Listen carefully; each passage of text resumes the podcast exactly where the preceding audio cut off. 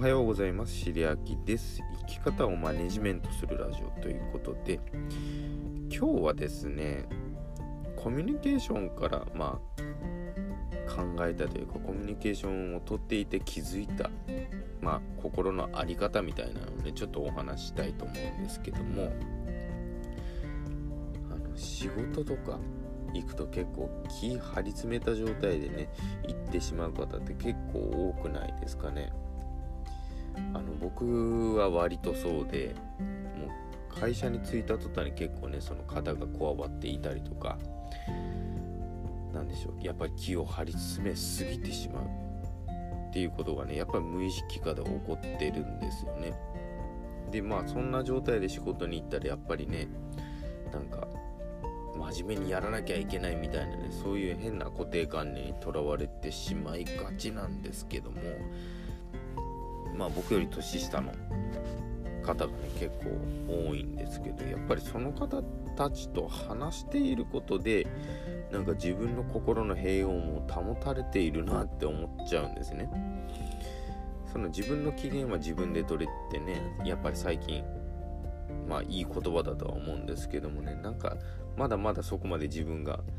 成熟してなくて自分の機嫌っていうのが自分でまあなかなか取れない時ってどうしてもあるじゃないですか。ねその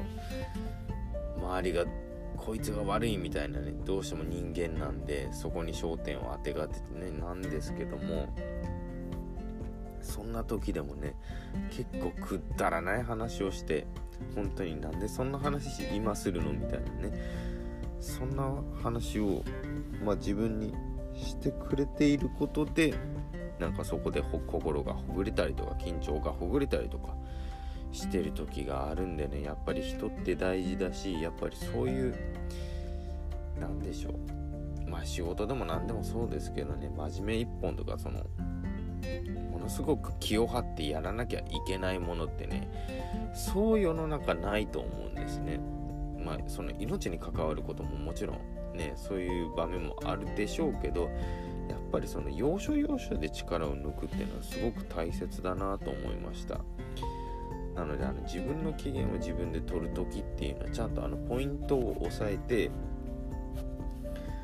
大丈夫かっていうあの自分を客観的に見て今気張り詰めてない頑張りすぎじゃないっていうことをちょっとね自分でやっぱり実況しながらでもそうあの働いてる自分とか何かをやってる自分をねちょっと解説する癖をつけるとねななんか自分の機嫌って自分で取りやすくもなるしあとはその話しかけられた時にまあ人ありきで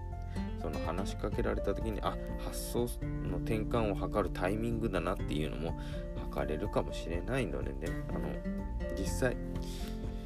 人とのコミュニケーションで自分が助けられているなって思う時はやっぱりその自分の機嫌をなかなかね取れてない時でもあるのかなと思いましたので今日はこんな話をさせていただきました。ちょっとねあの話が右往左往してしまいましたけども。まあ大事なポイントとして自分の機嫌は自分で取るということ。それとはやっぱり人とのコミュニケーションでやっぱり緊張がほぐれること。硬くなっていたほぐれること硬くなっていた心もほぐれることがあるっていうことをね是非意識していただけたらなと思います。今日も聞いていただいてありがとうございました。それではまた。